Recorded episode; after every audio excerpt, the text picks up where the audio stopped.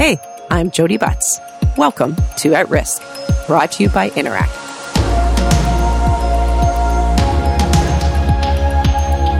It is Indigenous History Month, but make no mistake, Canada's colonial past is not dead. It is not even past. That does not mean there is no cause for hope, though. My two guests today are helping to build that better future for all of us. And we, in fact, enjoy some good laughs during our discussion about how to get there. First, I'm joined by Michelle Good. Michelle is a lawyer, poet, author, and winner of this year's Amazon First Novel Award for the novel Five Little Indians, which follows the lives of five residential school survivors. Michelle is of Cree ancestry, a descendant of the Battle River Cree, and a member of the Red Pheasant Cree Nation. Five Little Indians is a best-selling work of fiction that conveys a profound truth. With her infectious joie de vivre and engrossing storytelling, Michelle extends the kindest of invitations to bear witness to the intergenerational harms caused by residential schools. Next, I speak with Dr. Lisa Richardson. Dr. Richardson is an executive with the National Consortium on Indigenous Medical Education and strategic advisor on Indigenous health at the University of Toronto's Temerty Faculty of Medicine. She is Anishinaabekwe and has been working on reserve as well as in Toronto's clinics to vaccinate First Nations, Métis, and Inuit peoples.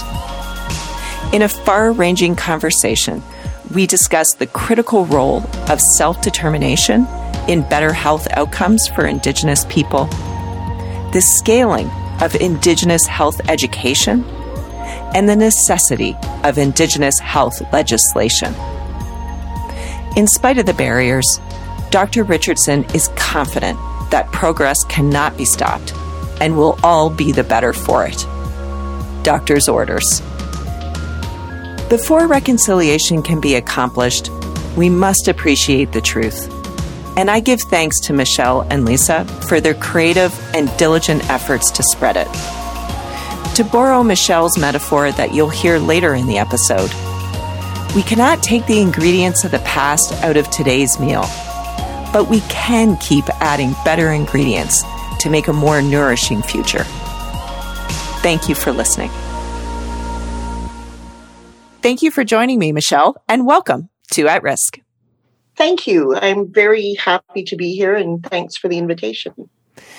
Michelle, you are the woman of the hour. Tell us about all of the accolades your wonderful book, Five Little Indians, is receiving. Well, you know, it is really very surprising to me that the book has been received as it has been. And, you know, when you sit down to write a book, you're not thinking about awards or, you know, you're not even thinking about publishing. Like if you focus on those kinds of things, you'll never get it done. It'll never happen. And, you know, but it really has been, you know, quite a glorious surprise. And for me, the real importance of the awards is that it elevates the book in the public consciousness and that perhaps more people will pick it up. And more people will open themselves to a different perspective on this history, and not just history, but history that continues to play out today. Absolutely. I wanted to ask you, you know, sometimes we talk about art for art's sake, but that's not what this is. You wrote this book to have impact. Tell us about that impact you were hoping to achieve. Well, you know, there's been so much work, wonderful work that's been done on the residential schools. I mean, we have lots of memoir from survivors, and we have, you know, the Truth and Reconciliation Report, tons of work that's been done in the academy. But I felt that, and this was primary reason that I proceeded in the fiction genre, is that people really, really did not understand the true and lasting impact of what happened in these schools, what happened to these kids over 120 years, what happened to the communities over 120 years, because we didn't just experience this as individuals, we experienced it as a people. And it impacted our communities, parents, grandparents, just as much as it impacted those little kids.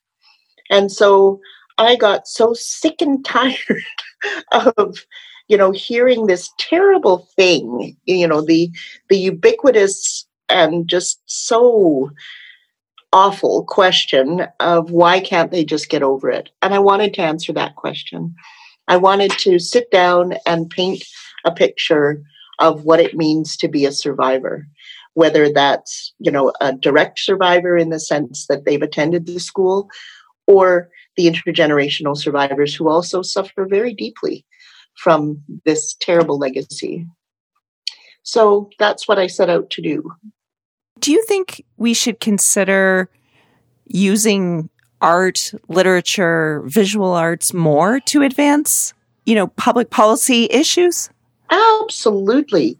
You know, we need to tell this story and other stories in as many ways as we possibly can, in order, because people all receive information differently. And that was another thing that I felt about this book, is that by making it a fictional account, it's safer for people to walk into this book. And then I trap them. Right? But yeah, it is, because they have, before they turn the first page, they have an out. They can say, well, it's just fiction. It's, you know, it's just a story. And they can say, oh, you know, it's just art, right? But art reflects life. And the advantage of proceeding by way of a fictional account is that you have a much greater latitude to tell the truth of the story without being limited to a given set of facts, if you will.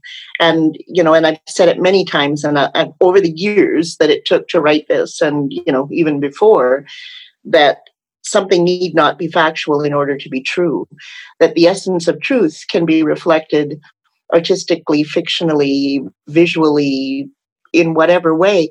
And I think that's one of the reasons that this book is resonating in the way that it is that people are feeling this truth in a very visceral way when they read this book, in a very human, personalized way, which, you know, I mean, I'm just dancing that, that, you know, people are feeling it, you know, that people are picking it up and getting that very, as I say, visceral sense of this reality. I wanted to ask about the impact of the book on you. You previously represented survivors of residential schools. You're trained. You have legal training. You've talked in other instances about your mother. Was there any healing for you or other type of impact through the process of writing this book? I'll just briefly share. At one point, I'm a lawyer as well, and at one point I was representing survivors of sexual assault, and I had to step away. Like, I found myself, you know, afraid to walk home alone. And when that combined with a personal loss in my own life, it just became harder to manage the boundaries that protects your own well-being. So what was there a positive impact on you, and did you need to do some healing through writing this book? Well, yeah, you know, I mean, I don't know that my own healing, if you will, happened through the course of writing this book. I mean, I've suffered my own traumas and so on, but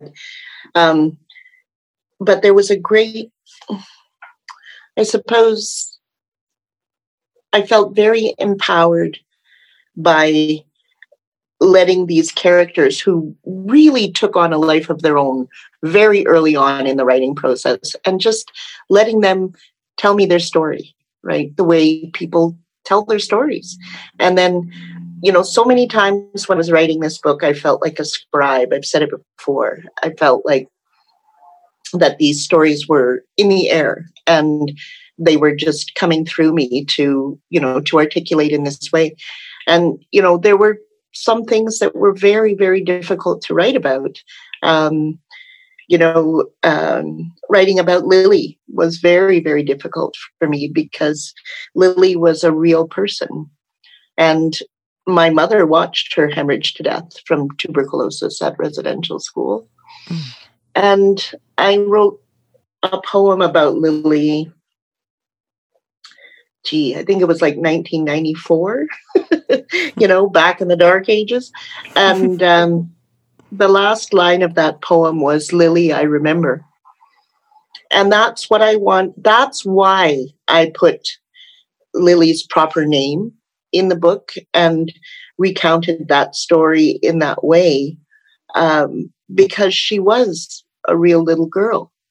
And, her life and her death, imagine just being a little girl and dying surrounded by strangers without any comfort or proper care or, and imagine the impact on my mother being a little girl herself and watching her friend die. So there were times in the book, there were things that I felt I had to share, that I had to write about.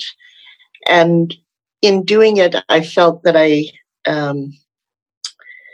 I fulfilled some obligations, if you will, in terms of my own life, that I have some understandings and some experiences that are quite rare. And this was my opportunity to articulate them in this way so that maybe people can understand what this is really all about.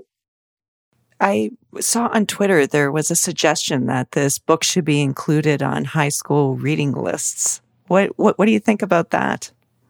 Yes, please. Me too. Yeah. And I know that basically, if I'm ever asked to speak at a school, I probably shouldn't say this, but I do. And I've met virtually with a number of classes, with what is available to kids. My first thought about this is, there's some pretty grim stuff in here and some pretty, I can't find the word at the moment, some pretty explicit subject matter. And I thought maybe it's a bit much for high school. And then I thought, wait a minute, all they have to do is just Google anything and they can see all of the horror of humanity, right? So, and I think that the learning that's available in this book far outweighs any kind of shock that somebody might experience. So I would love to see that. I know that a professor in Newfoundland has used it in her first year English class, and I think that would be pretty spectacular if it became a part of curriculum. That was something that I really sought to do in the writing as well, is to make it as accessible as possible. I can write, we're lawyers, right? I can write in a very complex and a very obtuse way if need be. And I really wanted I wanted people at basically any reading level to be able to absorb the book and enjoy it and experience it. And so I took a particular style that I might not have taken in another book. I also felt, so now it's my turn to struggle for words. Maybe reserved isn't the right word, but there's a lot of, you don't explain, you don't go into detail about traumas, but you definitely convey them. And not only do I think that helps with a younger audience, I think it helps with a lot of audiences who may have traumas but want to read the book. That's right. And I lots of readers reach out to me. They track me down on my webpage and they send me emails. They're just lovely to get. They really are. And many of them respond saying, without going into gory detail, you've expressed this, we get it, but without all of the gory detail. And I mean, I wasn't so concerned about it being triggering to other people as being off-putting. And the fact of the matter is that I didn't want to give any airtime to the abusers. Right. Or to the abuse. I didn't want the abuse itself to overshadow the stories, because the stories are not so much about the abuse. They're about the impacts of the abuse, and they're about the qualities of these characters, if you will, my little kids, right? It's about their qualities and their strengths and what they've had to muster to even try to have even a modest life. And that's the focus of this story, not the abusers. And I mean, this book has been very different at different times during its development. At one time, there was a big whole chapter about how Sister Mary turned into a monster, which I cut. And again, for the reason, because it's just not her story. It's not about the church. It's not about the feds. It's not about any of that. It's about these kids. And while, of course, it's fiction, you know, it's not the ancient past, is it? It is the present. Yeah, it's totally the present. And, you know, history is a really interesting thing. And I love history. I am really kind of a history junkie. But history is not like a cell that you look at under a microscope. History is like the ingredients in the cake we're eating today. Okay. It's how we have constructed the world that we're living in today. And, you know, we've had the announcement of the discovery at Kamloops, and that really just should demonstrate that this is not, you know, something that we can just close a door on and think it's the past. It has no relevance or meaning or no presence in the present. Yeah. Because it certainly does. It obviously, right? Yeah. Obviously. Yeah. Yeah. It made me think of Faulkner. The past is not dead. It's not even past. Yes. Right. That's like, right. Well, here we are, right? It's not even past. Exactly. Yeah. I love that. Yes. So you did mention about being a writer and how, you know, it can be obtuse writing, or sometimes it can be like, you know, really clinical too, right? Mm-hmm. Numbered paragraphs and, you know, just the facts, ma'am. How did you keep your creative writing skills, you know, honed? How, like, honestly, I find myself sometimes, I joke with people. It's like, I'm, you know, my mother's since passed, but it's like, you know, if I was writing to my mother, hello, mother, I have 3 points, you know, 1, 2, 3. Yeah. Well, again, it's the story, right? It's the story that drives the writing. And these, like I say, these characters really came to life really quickly. They became real people to me. And I think of them, I still to this day think of them as my kids, right? Mm-hmm. They're my little kids. And, you know, and in many ways, they were telling the story. I created this construct in terms of who each of these characters were, in a weird sort of way, because I started with the injuries that had been done to them. And then from there, I said, okay, so you've been injured in this way. How does it affect you?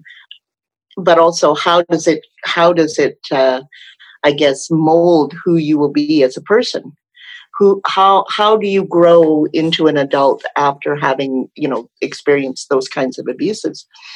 I also thought that, you know, just sort of really florid writing was not right for this kind of storytelling. I mean, you don't want to get into the description of the details of abuse or, you know, those kinds of things. You don't want to get into it. Let me just say it this way. The story itself defined the style. And, you know, I'm working on another book right now, and the style is quite different. It's quite different. But I really do feel that the story of each of these 5 kids and their friends really defined how it had to be told. Beautiful. So you're an advocate, and there's an advocate in the book. I have to be schmaltzy. I have to ask, is there some of you in Clara? Well, you know, I want to say no. You know, I want to say no, because really, this book is about and for them. It's not about me. And, you know, lots of people ask because of the advocacy aspect of this, but I didn't create that aspect of Clara's character, you know, as a reflection of my own life. It was really because the court workers were so important when they first came into being. And they were so important in terms of being basically the first opportunity for Indigenous voices to be heard in the courtroom. And, you know, for, you know, Indigenous defendants, if you will, to not just plead guilty because it's the easiest thing to do. Right. And then, and at that particular time, that was occurring right at that particular time. And so it was an important part of the general story of the world as it was developing for Indigenous people at that time. So I put that in there, but, you know, I'm sure, I mean, I was just aging out of foster care right around the time that, you know, that these kids were aging out of residential school. My characters were aging out of residential school. So many of the experiences that they had trying to find their way in the city, I had. And, you know, we hear a lot these days about providing supports for kids coming out of foster care. But back then it was nothing. It was just, you turn 18, if you've got a nickel in your pocket, that's it. Sink or swim, period. Right? Throw you into the ocean and that's it. You're on your own. So, you know, it was important to me to try to reflect some of those things in the book. Like one of the things is when Maisie is bringing Lucy to the Manitou Motel. And by the way, Manitou is the Cree word for the creator, okay, for God. And so this red light that shines over everything. It's got quite the gatekeeper too, right? That's right. There's no St. Peter here, right? No. So, but when Maisie is taking Lucy to see Harlan, creepy Harlan, at the motel to try and get work, and he tells her to pull her shirt around herself tighter, right? Because he wants to see what size uniform she wears. That happened to me. Mm. I was 13 years old. You know, Why was I looking for work at 13 years old? I don't know, but I was. And this slimy guy, basically did that. And I just thought, you know, it's such a reflection of how we're treated. And then Harlan, you know, Harlan is this, he's a bit stereotypical, I have to say, but he is a character that reflects sort of a continuing societal attitude towards Indigenous women. Mm-hmm. You know, there's that line where he says, you Indian chicks are only good for two things, and both of them happen in motel rooms. Yeah. So, you know, finding opportunities to say those things was an important part of writing this book too. You've brought it up a couple times. I wanted to ask you about aging. You know, you won the Amazon First Novel Award, for example, right? And you know, that's amazing. But you've said, you know, I probably don't look like many first time novelists.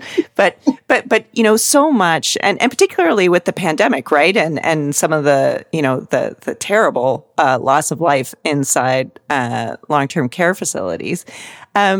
We look at what we lose as we age. What do we gain as we age, Michelle?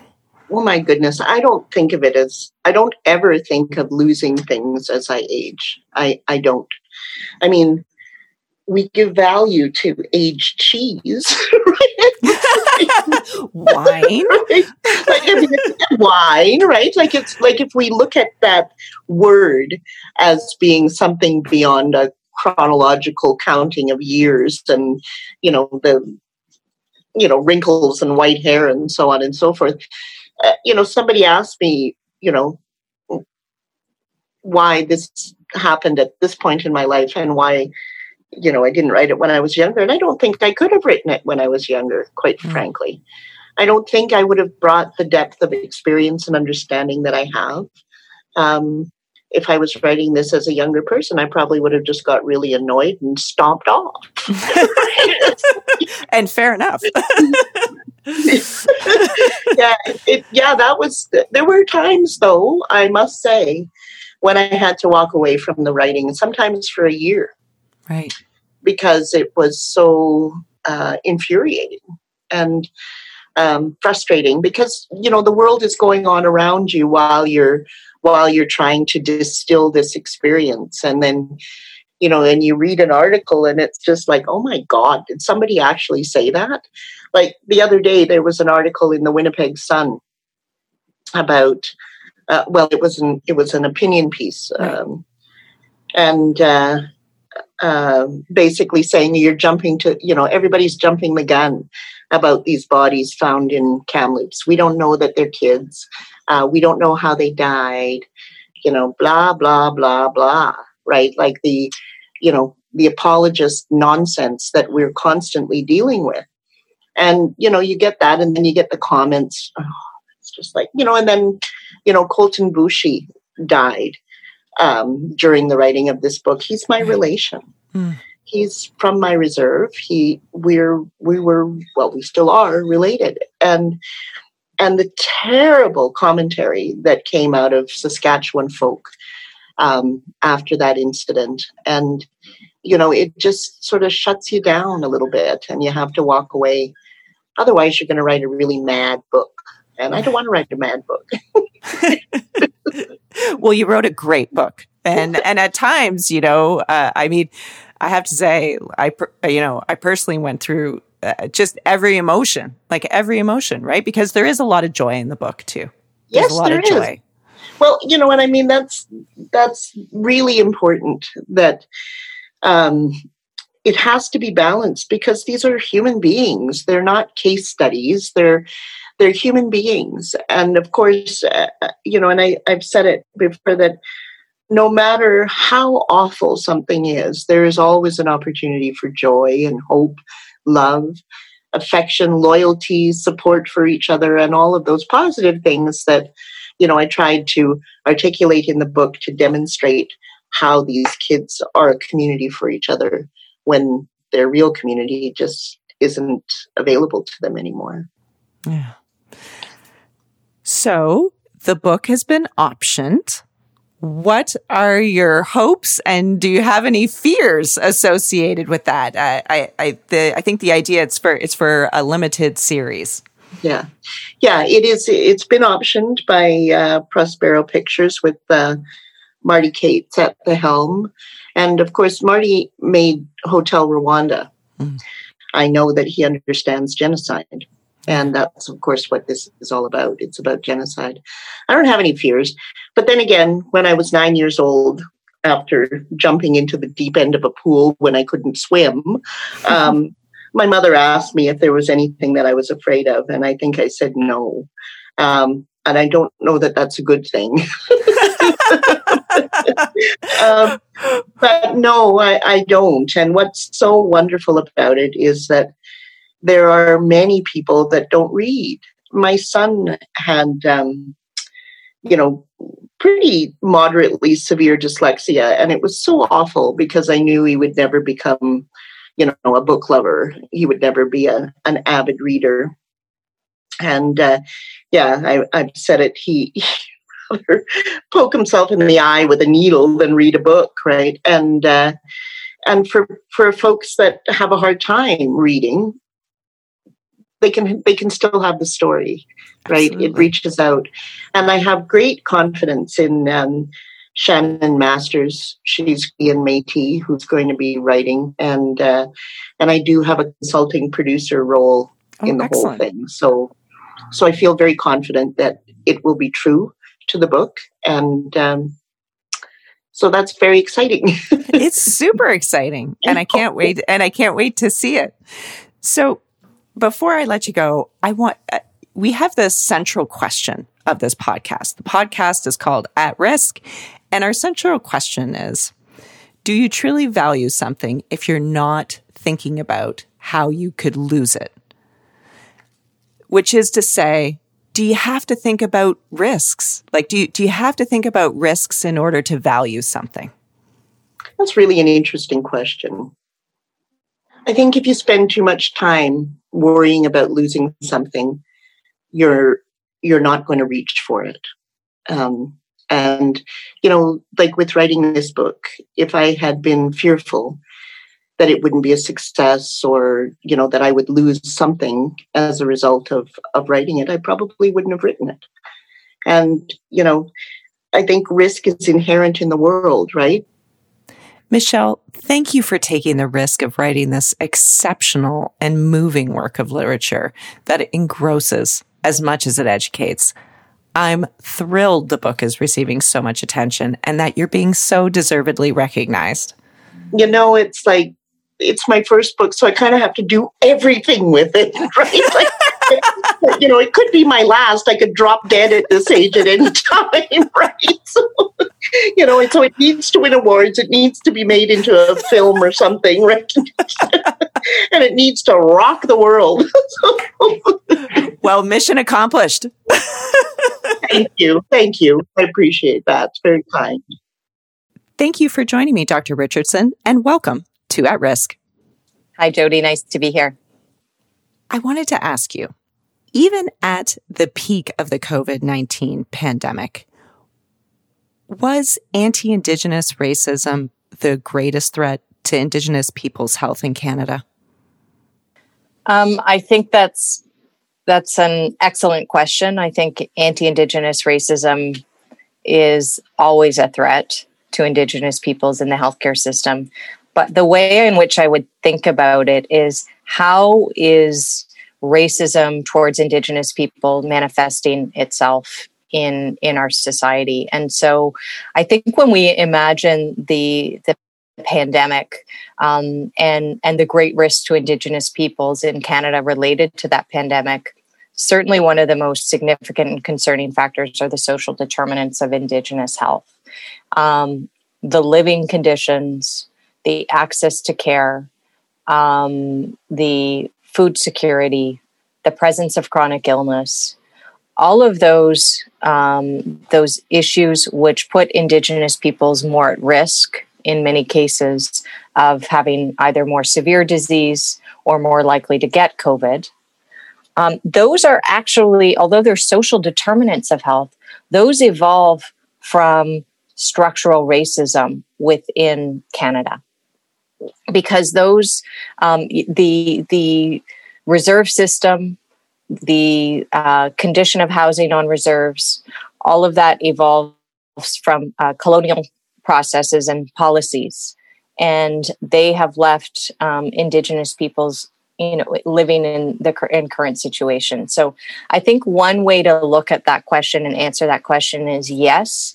Anti-Indigenous racism is certainly a factor, but I would look at it at the systemic and structural level. Now, clearly, the case of Joyce Echequan also highlights the significant interpersonal racism that is always a factor in the well-being of Indigenous peoples in healthcare and in other institutions. And I think that remains a significant factor all the time. And is it heightened, or was it heightened during COVID-19? Some of the research suggests that Indigenous peoples did feel that their health suffered, non-COVID related health conditions suffered more during the pandemic. So whether that interpersonal racism is a factor, I think it probably is, and certainly access to care is always an issue. Thank you. That was a very robust answer. I'm grateful for that. I wanted to talk a bit about the vaccine rollout. And I think in general, it's viewed as having gone well. What contributed to an effective vaccine rollout? And I think, Jody, you're referring specifically to the vaccine rollout in Indigenous communities. Is that right? Yes, thank you. Yeah. So I think one of the identification of First Nations, Inuit, and Métis peoples in Canada as a priority population during phase one for the vaccination was really important. But going back to your comment about racism, it was interesting how that prioritization led to certainly an increase in racism, where people were saying, well, why are Indigenous people getting the vaccine first?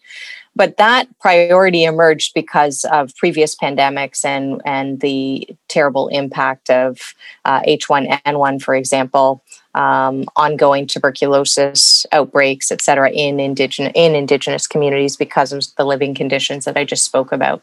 So that, but I do think that that prioritization was key and important.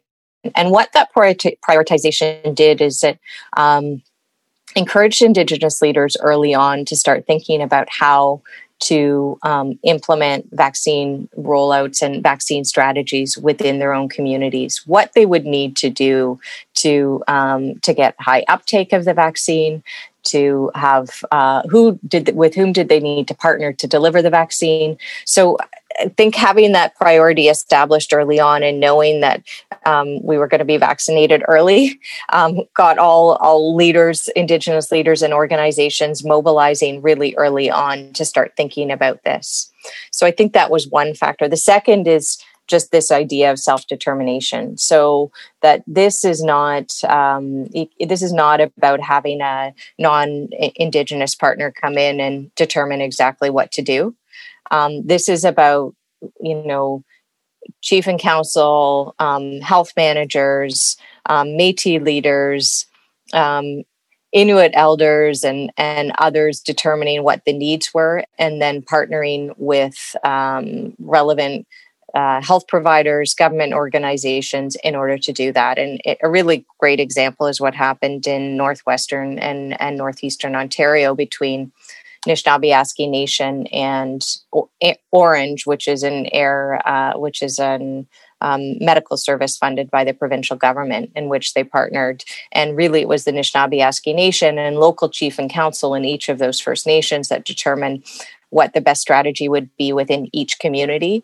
But Orange brought in the medical expertise, the understanding of how to get healthcare into various different environments, how to transport the Moderna vaccine, which needs to be cooled at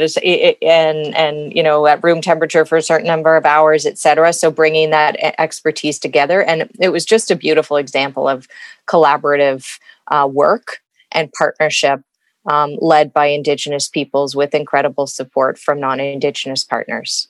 So I think that was the idea around self-determination with amazing support, including resources and funding from the partners with expertise.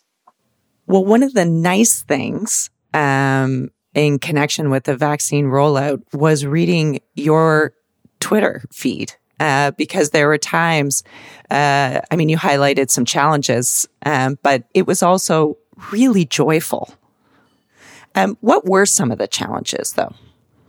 I think that it depends on the particular context. So I can speak specifically first around the urban context, and I would say the challenge is there that, unlike in a specific First Nation or Métis community or Inuit community, where you have a single point person, maybe the manager of health or the council, and also a responsible government organization, in the urban setting you don't have that.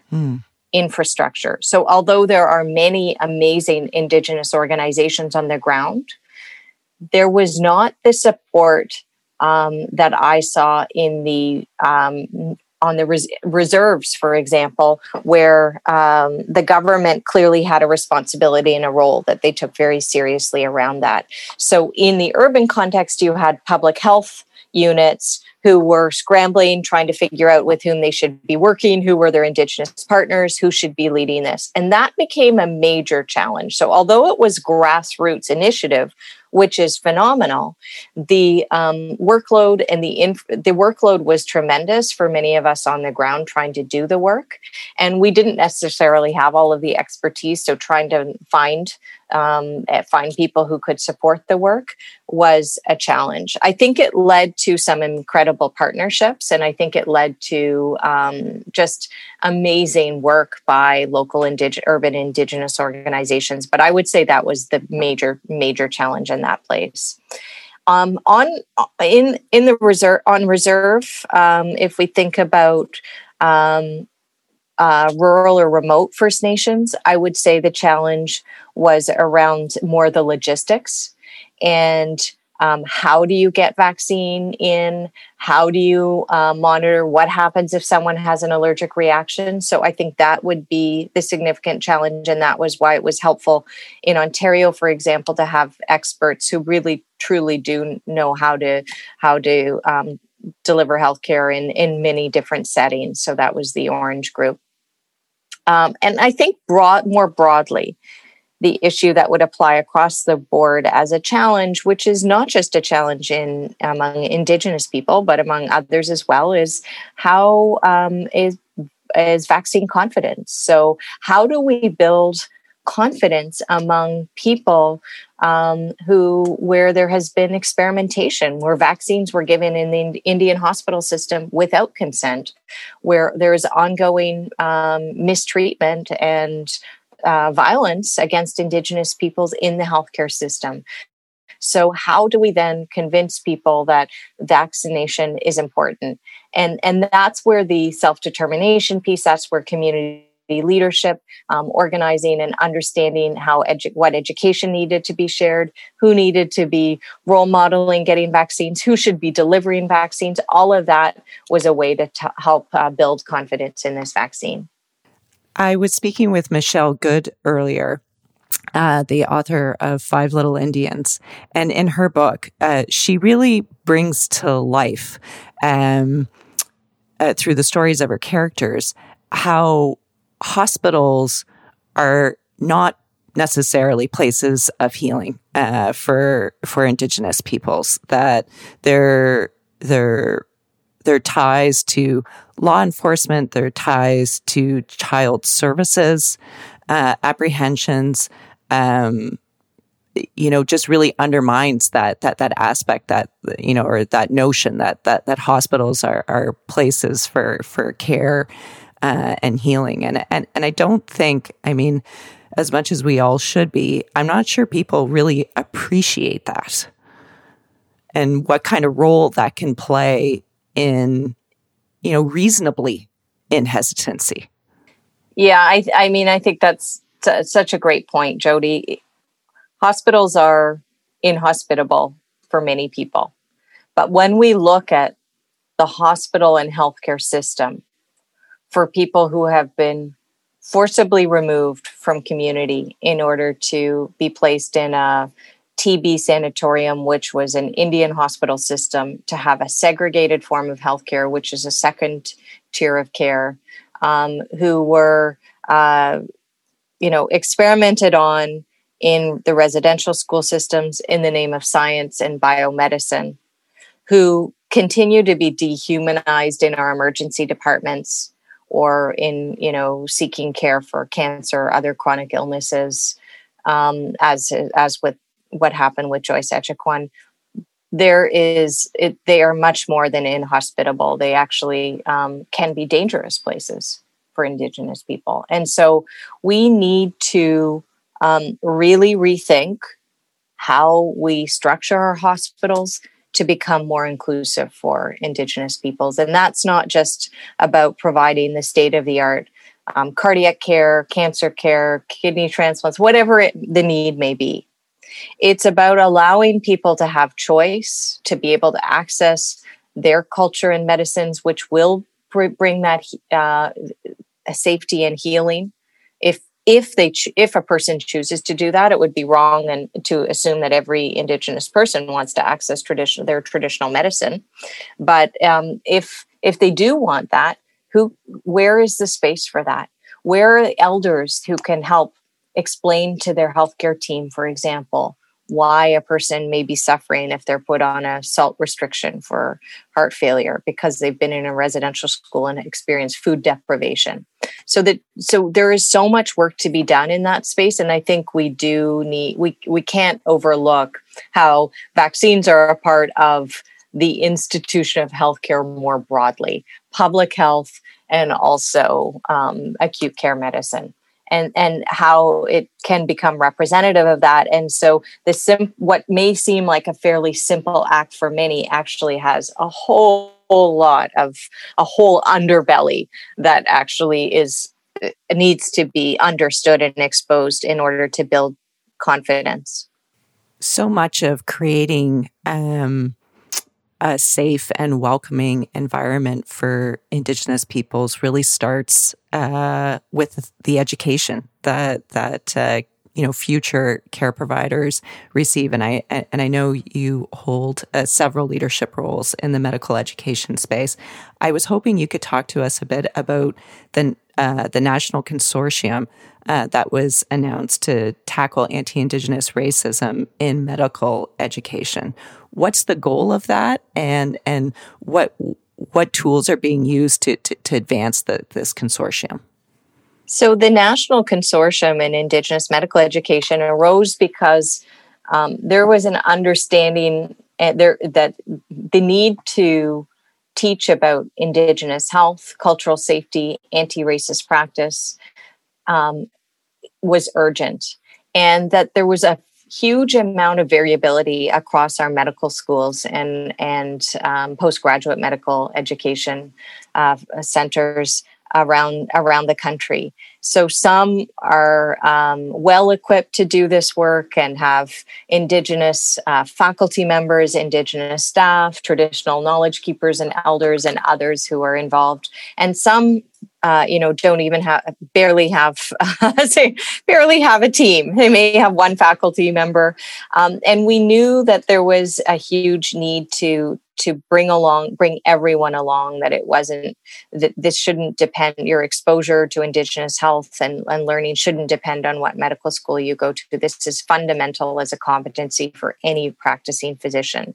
And so this consortium is an opportunity for all of our medical schools and health sciences faculties, specific because some medical schools are aligned with larger, broader faculties of health science, to work together, to share ideas, curriculum, policies, practices.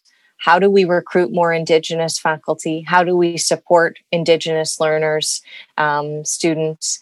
How do we, someone's developed an amazing module around teaching trauma-informed care related to the experience in the Indian hospital system. How can that be shared across a network?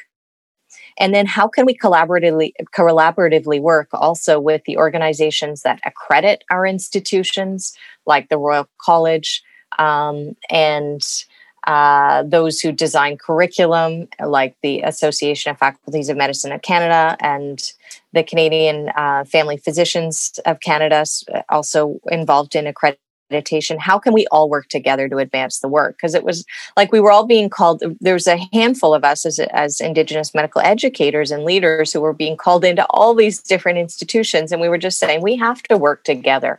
Really, and it's interesting to look at those institutions that I've mentioned, the AFMC, which is the Faculties of Medicine Association of Faculties of Medicine, the Royal College, the CFPC, the Medical Council of Canada.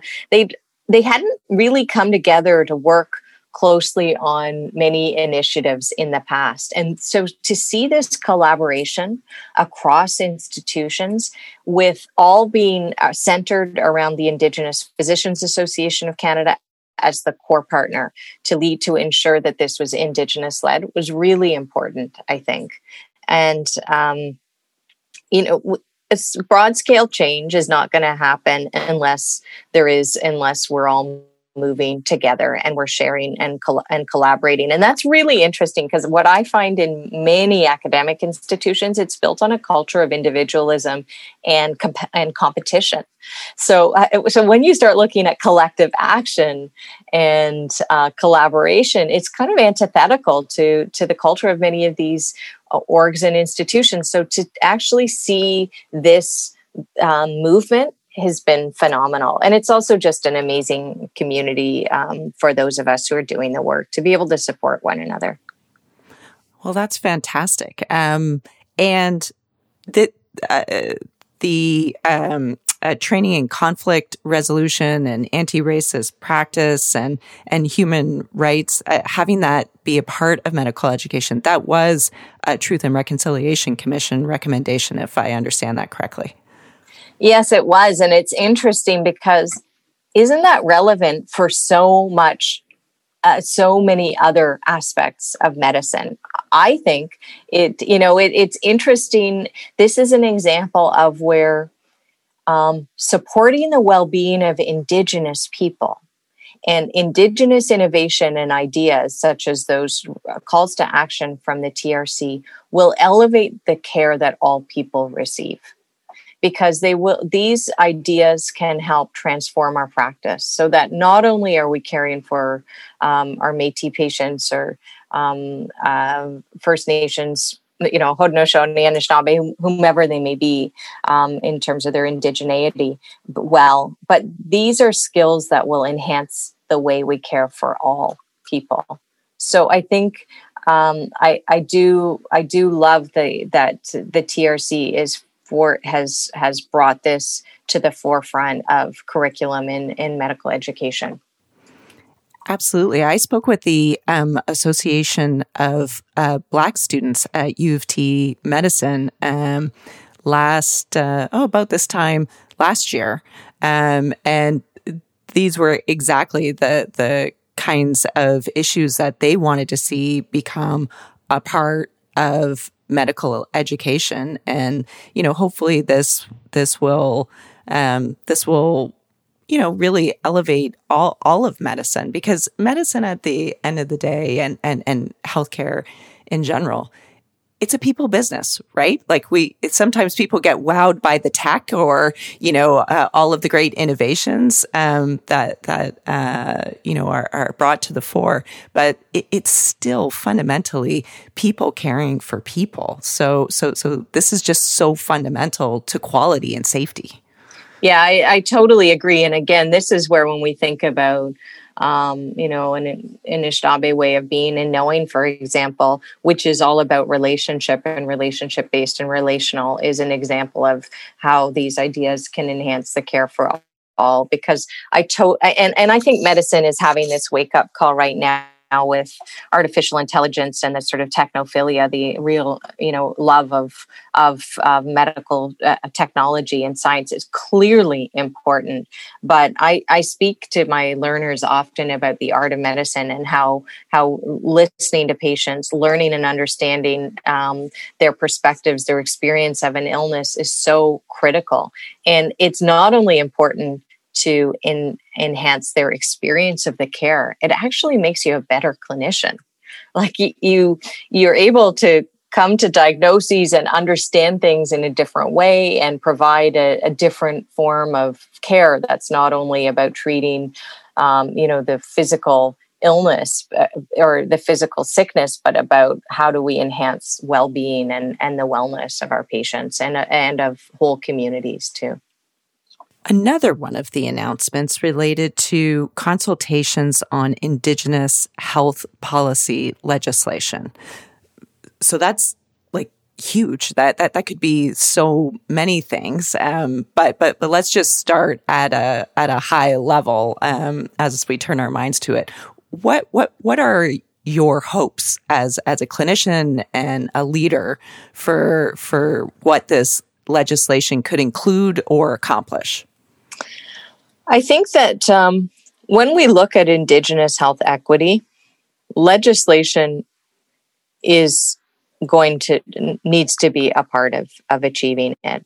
And the reason for that is Indigenous health inequities are different than many others because they have been legislated. They have emerged due to colonial policies that continue to be in place, whether it be through a separate system to provide insurance for drug coverage and allied health coverage, whether it be through, the federal funding of public health and healthcare delivery on reserve so that you have two different jurisdictions, whether it be through, all of the policies that created inequities such as the residential school system, the Indian Act, the Indian hospital system.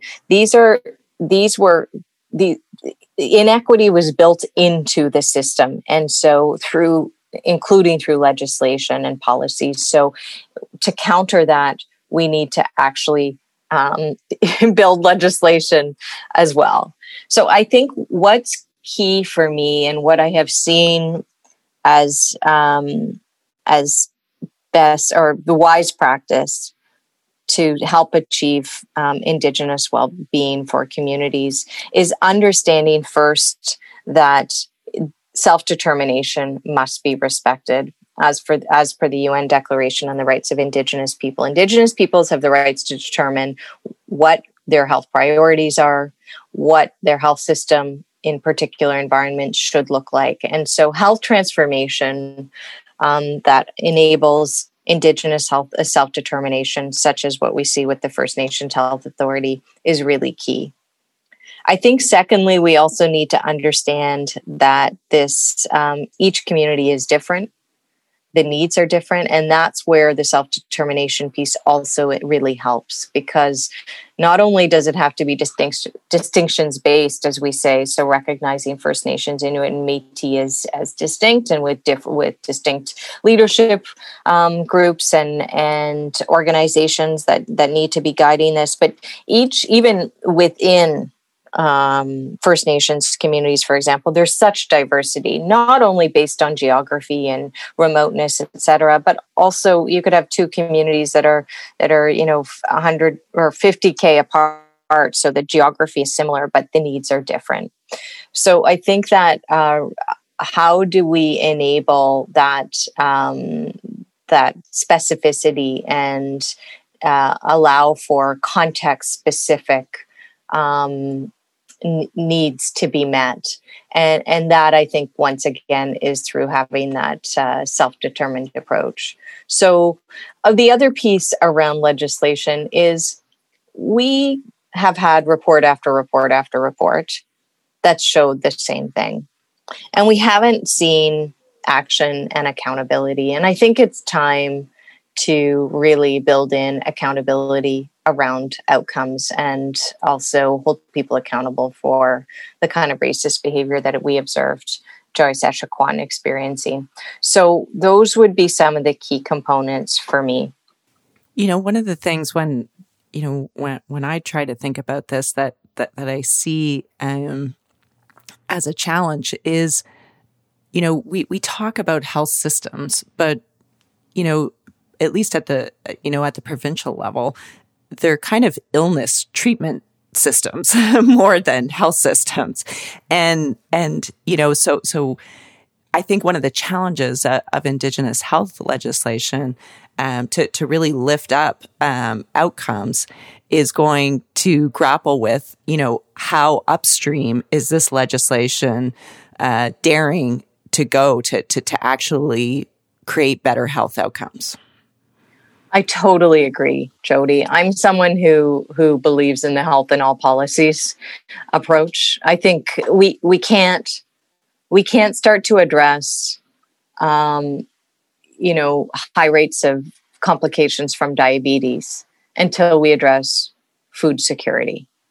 We can't start to look at, not having access to, let's say, cancer screening or not wanting to have cancer screening until we look at meaningful employment and being able, lifting people out of systems of poverty. So I do see this as having to take, this is where a self-determined approach and bringing Indigenous concepts of well-being to thinking about health legislation is really interesting, because how do we think about supporting mental, physical, emotional, spiritual health? Well, it's about connection to land. So what it will be, I do see this as potentially being expansive, but I think if we look to our communities to lead us, they will say what's most important to include access to healthy food, access to language education and culture, access to providers who understand indigeneity and more Indigenous providers. So I think that we can, through using an Indigenous lens, I think we'll be able to understand how to prioritize legislation. Premier Legault has refused to acknowledge systemic racism in the healthcare system, specifically anti-Indigenous racism. How much of a roadblock can this be? And, you know, how big of a worry is that for you when you think about this legislation?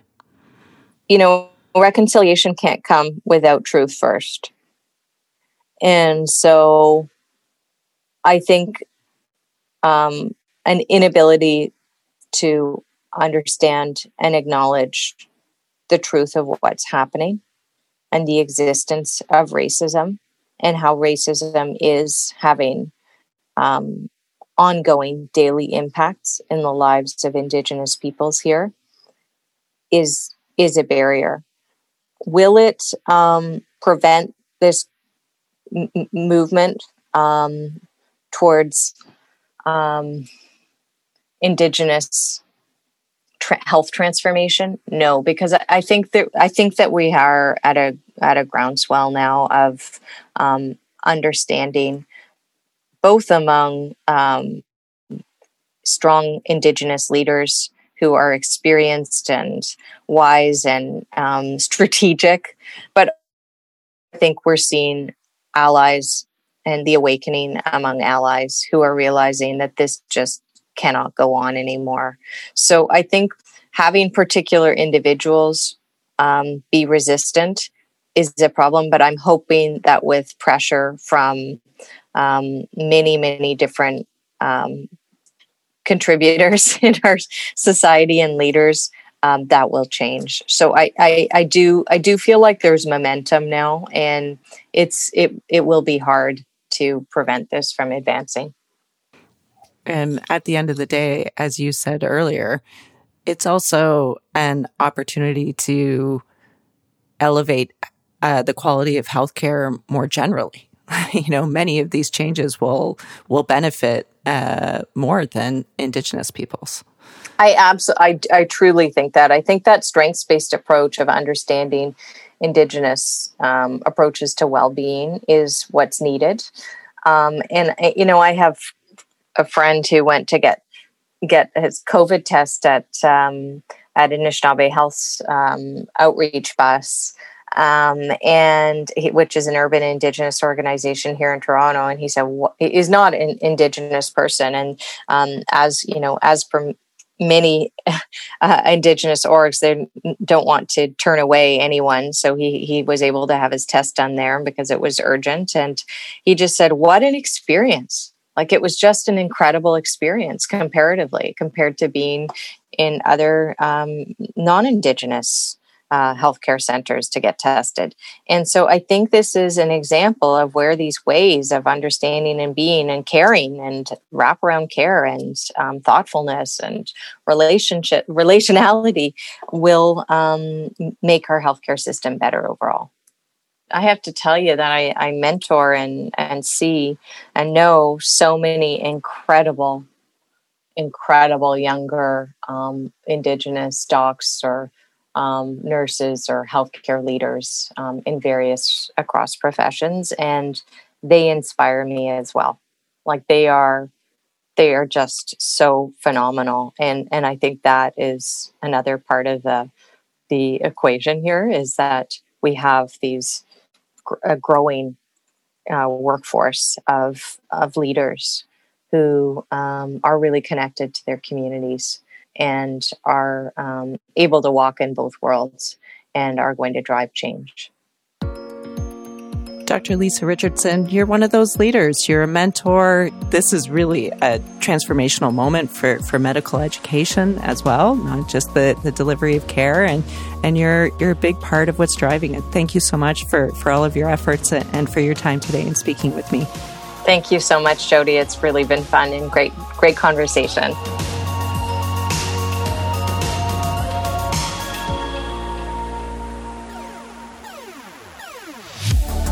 Hello, I'm David Moskrop. Welcome to Open to Debate.